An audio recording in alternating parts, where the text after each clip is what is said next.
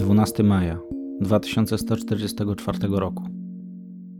Mój stan gwałtownie się pogorszył, a rząd nie chciał tracić więcej pieniędzy na rannych z nieudolnie prowadzonej misji. Wiem, jak to brzmi z perspektywy lat, w których się wychowałaś, ale kiedyś pieniądz stanowił największą siłę w Stanach i nie tylko. Przysłowie głosi, że prawdziwych przyjaciół poznaje się w biedzie. I tak też było ze mną. Krew, której potrzebowałem, była na wyczerpaniu, a wspaniałomyślna rada postanowiła ocalić osoby o większej przydatności społecznej.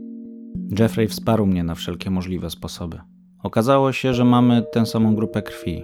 Zabieg był dla niego bardzo ryzykowny, zwłaszcza, że stracił nogę i rękę. W jego organizmie nie wykryto oznak zakażenia, co skutkowało brakiem przeciwwskazań.